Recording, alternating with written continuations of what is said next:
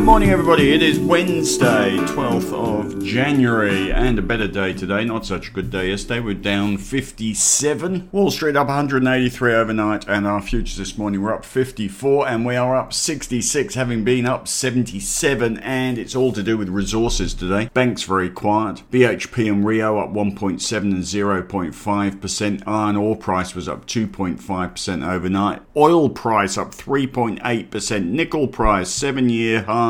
Loving that nickel trend. I have some comments on Poseidon Nickel, which has seen a few comments on the Facebook discussion site in the last 24 hours.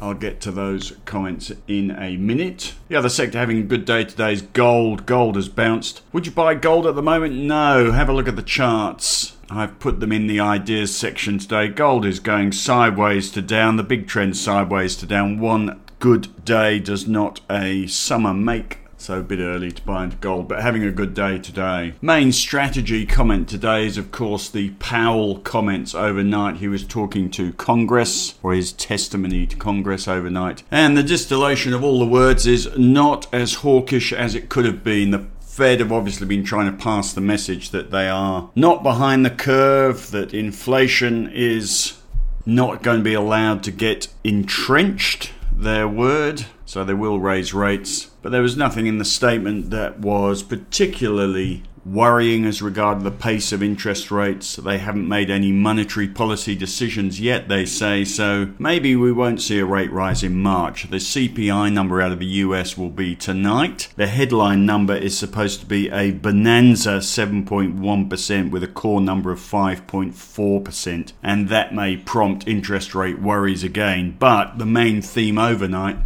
is that we have worried too much about interest rates. We've had almost 13 straight days of the 10 year bond yield rising in the US, and over the break, we've seen that in an 8% fall in the NASDAQ high PE growth stocks have been sold off. But as of the last 24 hours, bond yields have peaked. It seems we have discounted the interest rate paranoia, and JP Morgan, for one, are saying that the tech sell off in the US has been overdone. And some of you may want to believe that. And I have added, because we don't want you falling asleep in our ideas section, I have added a couple of tech stock trades to our ideas section today. I might as well tell you what they are. Uh, is Xero, which we hold in the forever portfolio or the growth portfolio. That has had a fairly big correction in the recent growth sell off and doing a bit better today. I've added that to the ideas section as a trade and also added predictably. I'm sure if I was Henry, I would have added something more sexy, but I've added Afterpay if Square bounces, if this peak in interest rates is right in the short term, this is really short term stuff. If this peak in interest rates is right and JP Morgan are right, then we should see a bounce in tech stocks in the US. That'll include Square, that'll drive APT. So even though BNPL is looking like a busted flush, let's try and get a trade out of APT as a sentiment change happens towards interest rates and tech stocks. So adding APT and Xero as trade. Xero is a longer term stock, in my humble opinion, as I say, in the Forever portfolio. Long term outperformer drop to the bottom of the trading range, we'll give that a go. Otherwise, on the strategy front, still fully invested, running into the results season. This daily debate about interest rates is run of the mill stuff. This is not the sort of stuff that a precipitous fall in the market is built out of. So, normal. Meanwhile, things like iron ore, oil, metal prices driving the Australian market. So, quite relaxed about the Australian market at the moment, running into the results season, and going to take an opportunity to have a trade in tech, as I say, hoping that these interest rate fears have been discounted. And there are other tech stocks you'll notice in our Forever portfolio that have come off the top recently car sales, Seek, Megaport, all of which I'm not too concerned about yet. Let's see what this CPI number tonight in the US does and see if that kicks off interest rate fears again. A lower number than expected, and you'll probably see tech continue to bounce. I've got a chart of the 10 year bond yield in the SPI section today.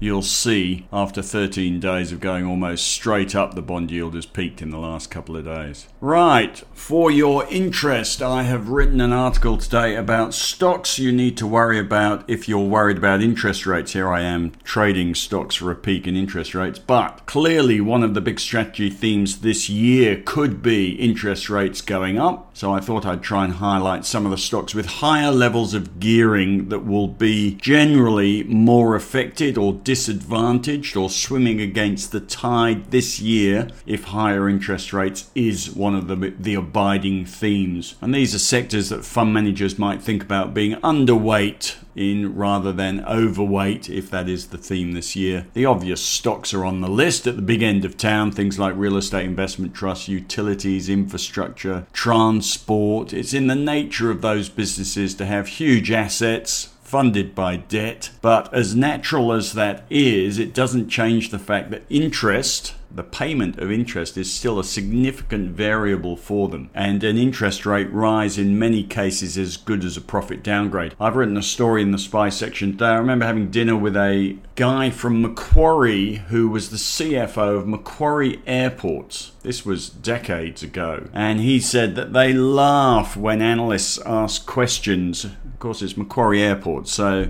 there are shops in airports, and analysts, he said, would ask questions about how's the retail going, what's the trend in retail sales in the airports, and the CFO would giggle to himself at their ignorance because he knew that if he could negotiate a half a percent reduction in the corporate bond yield that they were paying and re engineer the debt, it would dwarf the retail earnings by 10 times plus. In other words, for big inf- infrastructure companies, utilities, for highly indebted companies, REITs, it's all about what you pay for your debt. And debt is all that matters to some companies. Also, for anyone who's run their own business, as I know, debt creates an attitude of mind, a negative mindset, should you say. But a management that wakes up burdened by debt every day is serious, concerned, risk averse, hampered in what they can do, unambitious, focused on risk. But anyone or any manager who wakes up making a lot of money, flush with cash, they're ambitious, imaginative, positive, thinking up ideas, looking for risk. Basically, debt changes a company. It changes people as well. As you'll know, if you've got a million dollar mortgage, Suddenly, you lose your flexibility, mobility, ability to do what you want to do. Suddenly, you are working for the man, and that's what companies with debts do. Debt changes a company, and as rate rise, prospects increase management pulls their head in. They batten down, they do less, grow slower, lose ambition. So, which group of companies would you rather invest in? So, today I've just identified the companies. I just did a, a quick scan on one of the many data based systems that look at the Australian market and highlighted high net debt to equity ratios, anything over 100%, and You'll see the list in the SPI section. The obvious sectors pop out. Of course, this may not be a theme this year, but you have to imagine it's going to be one of the themes is there could be an inflation breakout and interest rates could be going higher all year. In which case, at the back of the pack, I've listed all the stocks, but you're going to see infrastructure, utilities, transport, logistics, Things like Transurban, Sydney Airports, Qantas, Aurizon, Qube, Mainfreight, AGL, Spark, APA, Chorus, loads of others. There are some mining services companies in there as well, things like Orica, Seven West, ALS, some specific industrials like Brambles, James Hardie, CIMIC, almost all the REITs. There are some healthcare stocks in there as well. Ramsay Healthcare, which we wrote about the other day, as not a stock we'd hold forever. Then there's all sorts of consumer cyclicals, retailers, Lovisa. You have to know which ones they are. Domino's, even Wesfarmers, Woolworths, Coles, Metcash, Super Retail, APE, EVT, and there are some there are loads of financials which is in their nature to have debt, so maybe they don't count, but Zip, AMP, LFG, LFS, Sun, and there's Telstra, Dicker Data, and I've listed a bunch of companies at the small end of the market as well that have a significant amount of debt as well. And after you've been through the list, you begin to realize that actually higher interest rates isn't good for a lot of stocks. Suddenly you start worrying about the consumer, the housing market, the credit growth cycle, the banks, you start worrying about the whole economy, in fact. And then you start worrying about the whole market, the economic cycle. You know, forget the stock detail. Higher rates are not good generally. But for what it's worth, I've identified the stocks with high levels of debt that could be at the back of the list. Interestingly, what is not on the list is big resources stocks, particularly iron ore. And perhaps I should have listed stocks with cash maybe these are the sectors that you need to be in anyway. I've just focused on the negatives today, stocks that are highly geared. Otherwise, in the portfolios today, no changes, but I am wondering whether to do anything about higher interest rates. Start worrying about some of the stocks we hold that have got debt. There are a few little ones in there, things like Nick Scali, Macquarie Telecom, and a few others, you'll see the list. So, wondering whether to adjust the portfolios take account of higher rates or not. Also, wondering whether we have enough iron ore stocks in the income portfolio. We've got market weightings, but we're not massively overweight in things like BHP. I'm wondering whether to add or bother adding to the sold off tech stocks things like Xero in the Forever portfolio. Haven't done that yet. And also wondering whether we have too many retailers. I'm worried that one of the themes this year might well be that even though COVID remains, the stimulus has disappeared. No JobKeeper, no job seeker, in which case all those people punting online and shopping online have disappeared. It might not be such a bonanza. Some of the pandemic beneficiaries of 2020 might end up as the pandemic victims of 2022. If I look at a chart of Kogan, for instance, it peaked at $25.57 in October 2020, is now $8.35, and doesn't look like resurrecting. So, worrying a little bit about consumer discretionary at the moment. Right, ideas. As I say, I have added Xero and APT as short term trades for a tech rebound. Technically, it's a little bit early to be doing that, but have done that. And on the subject of nickel, I've put the chart in of Poseidon Nickel and talked about Poseidon Nickel in response to some of the Facebook posts, which seem to think there is a Machiavellian plot going on to cap the share price with some big sellers recently. In other words, big volume. Big volume's potentially good. It might suggest institutions are getting involved. And for those of you worrying about sellers, just understand every sell order has to have a buyer as well.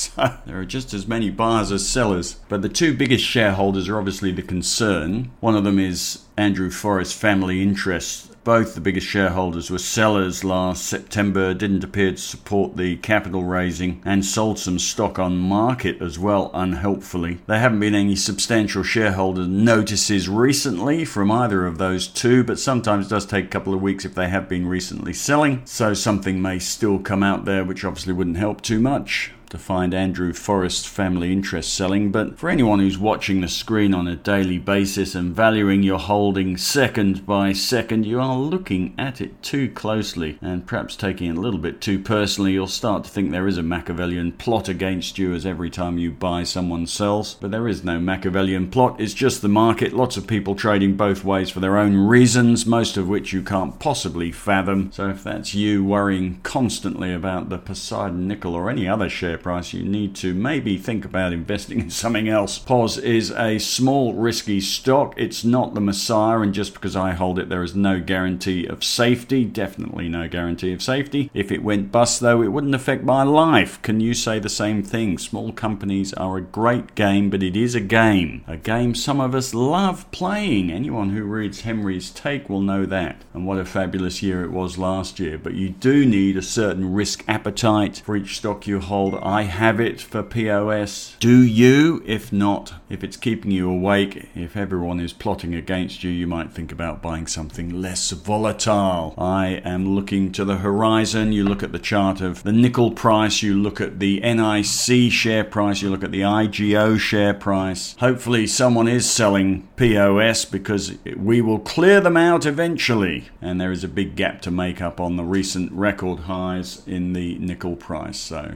I'm happy to hold on and hope. The big drivers for POS are going to be the project and the nickel price. Both of those seem to be going okay. So I'm not too fussed. Right, that is about it. So a good day today. Interest rates peaking a bit, tech having a bit of a catch up, resources doing fine, energy and gold having a day in the sun. Everything's looking pretty cozy for someone fully invested. As I leave you, Dow futures up 33. Watch out for the US CPI number tonight. Could be a very positive number if it's lower than expected. We're already expecting a very high number, so the risks seem to be in our favor. That's about that. You have a fabulous day, and I will speak to you tomorrow.